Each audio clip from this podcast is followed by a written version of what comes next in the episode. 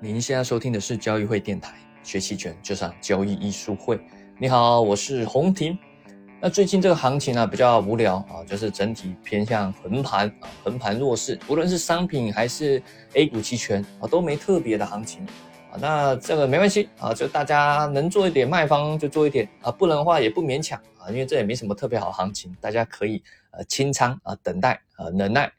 那主要要来聊的是关于新的 ETF 期权的开放。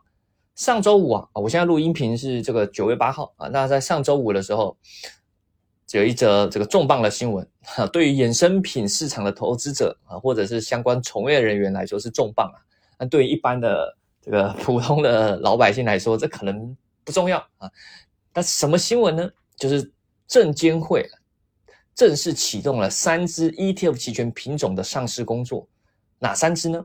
分别是上交所的中证五百 ETF 期权，以及深交所的创业板 ETF 期权和中证五百 ETF 期权。也说有新的期权品种要上市啦！啊，这个对于大家喜欢做期权来说是个好消息，因为我们现在主要只能国内啊，目前只能做 ETF 期权来说，只能做五零 ETF 期权和三百 ETF 期权，对吧？而五零跟三百，老实说，他们两个。是有点像的啊，相关度还算蛮高的。当然，这是上个上上个月有出了中证一千的指数型期权啊，但那个是中金所的，而且它的这个保证金偏高，流动性还没那么好，而且它是属于期货交易所的，所以很多喜欢做股票的或是做 ETF 期权的选择并没有增加。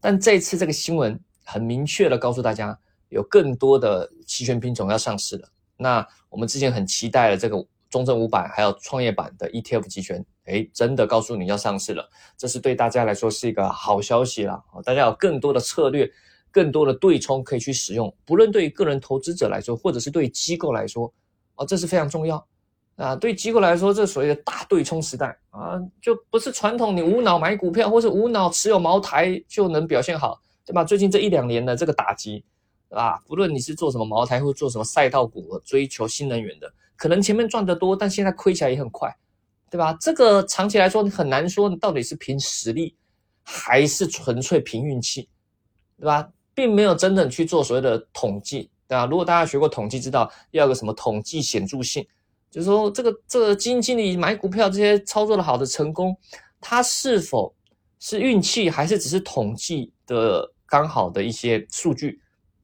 大家如果学过正态分布，会知道这个。一个市场里面啊，肯定啊，数据只要平均起来有好有坏，都只是在一个正态分布里面。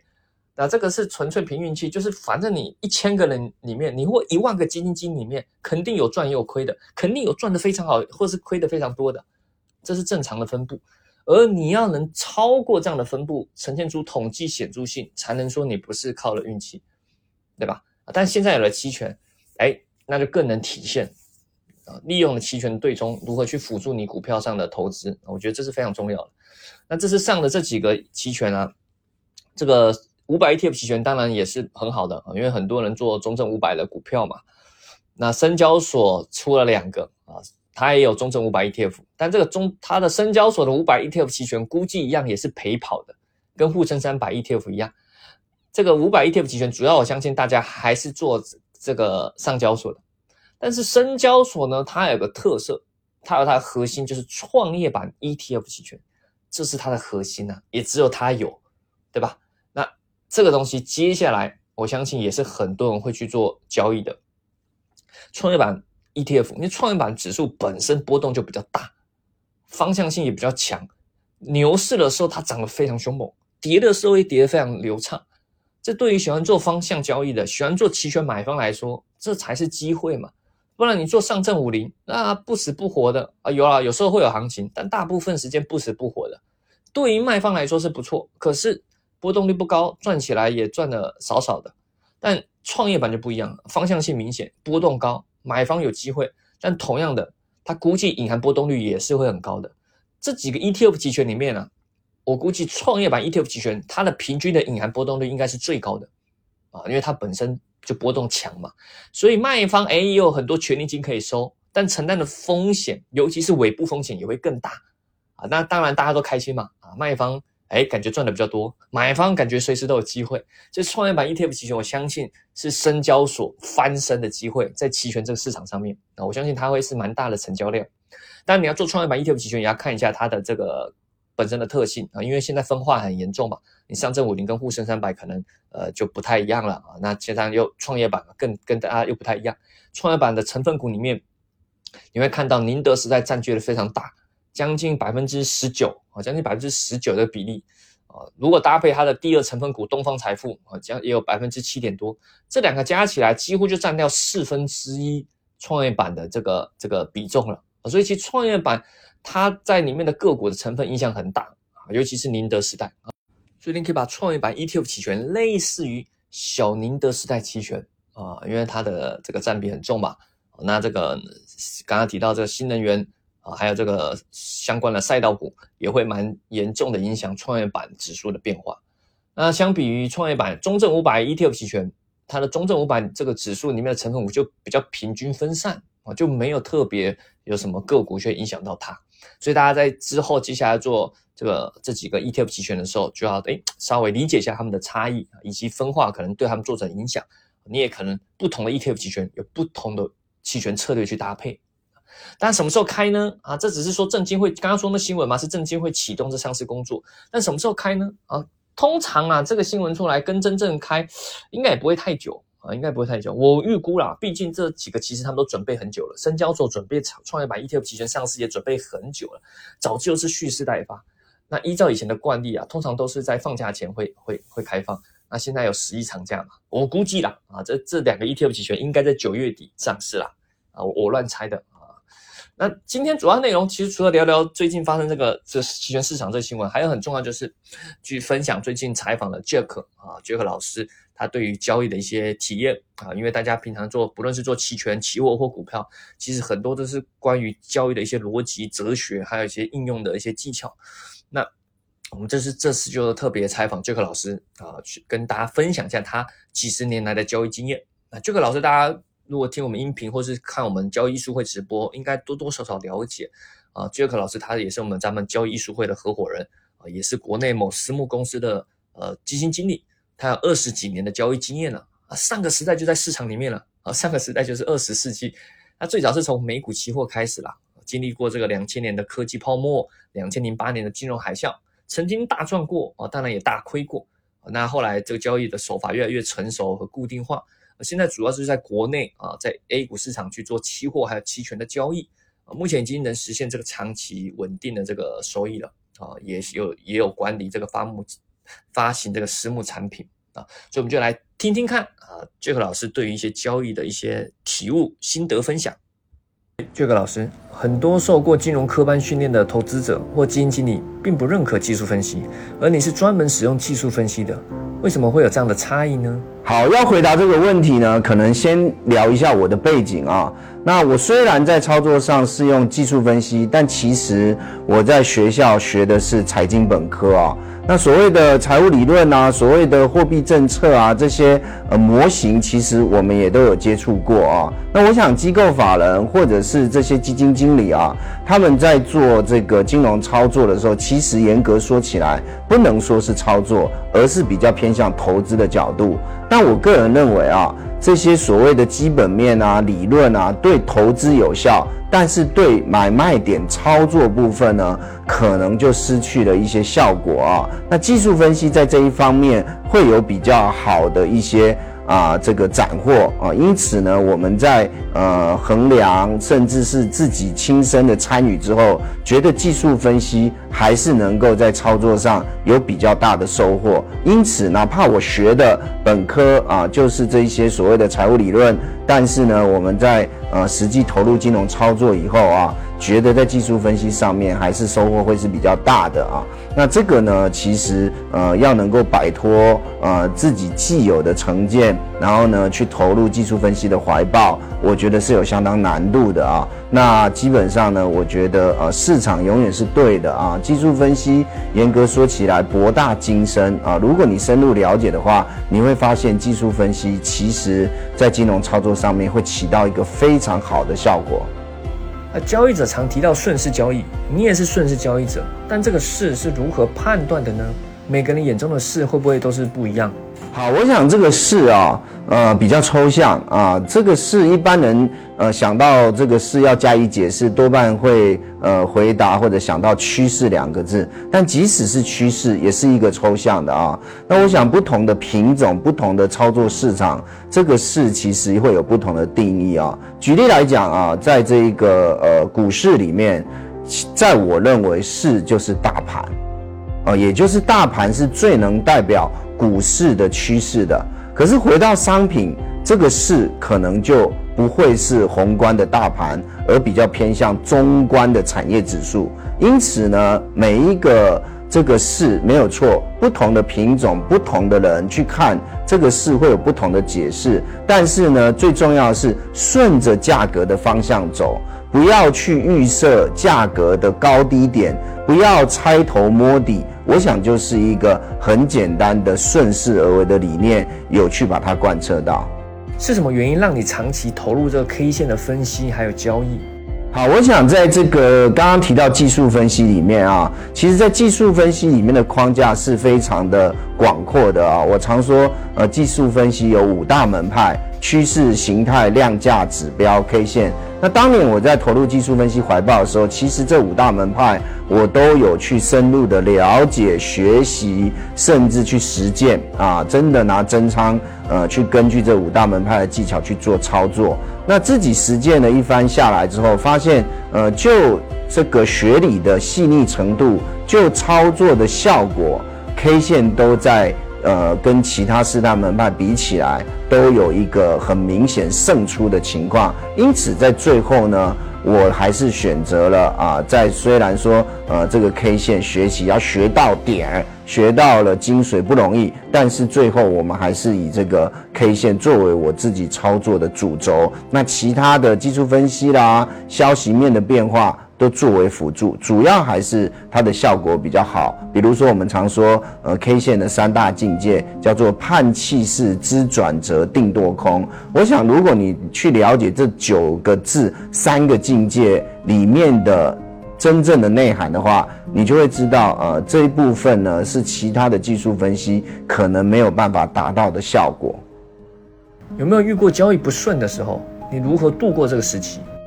好，我想每一个人在操作都有赚有赔啊，甚至会有判断错误的时候。我在年轻的时候，因为我呃到今年为止操作已经超过二十五年啊，从股票开始，衍生品，甚至债券啊，形形色色的各种呃投资工具，我都有呃去参与过啊。那基本上呢，呃在年轻的时候，呃都会有一个。呃，踢到铁板啊，甚至在操作比较不顺利啊。尤其大家很清楚啊，进入二十一世纪两千年以后啊，整个市场的波动度变大啊。从二零零九年以后，整个的操作也随着这一个资金的泛滥，呃，增加了波动率啊。那每一个人都有操作不如意的时候，我想要挺过去不容易，因为大家都会产生怀疑。甚至认为这条路继续走对不对？但其实，如果你静下心来去想想，你操作的依据是不是有效？你对你的技巧是不是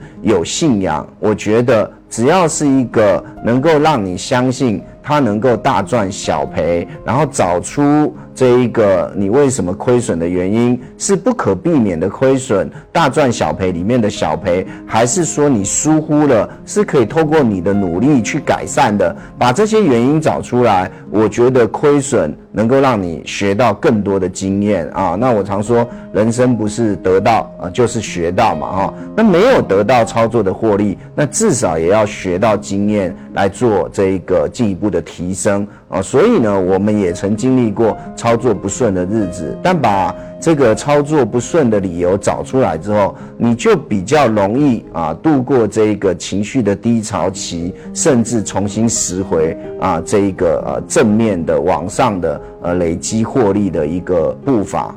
期货和期权哪一个适合一般的个人投资者？啊，这个老师，你给这些想要入门的朋友们，觉得他应该怎么样去入门才好？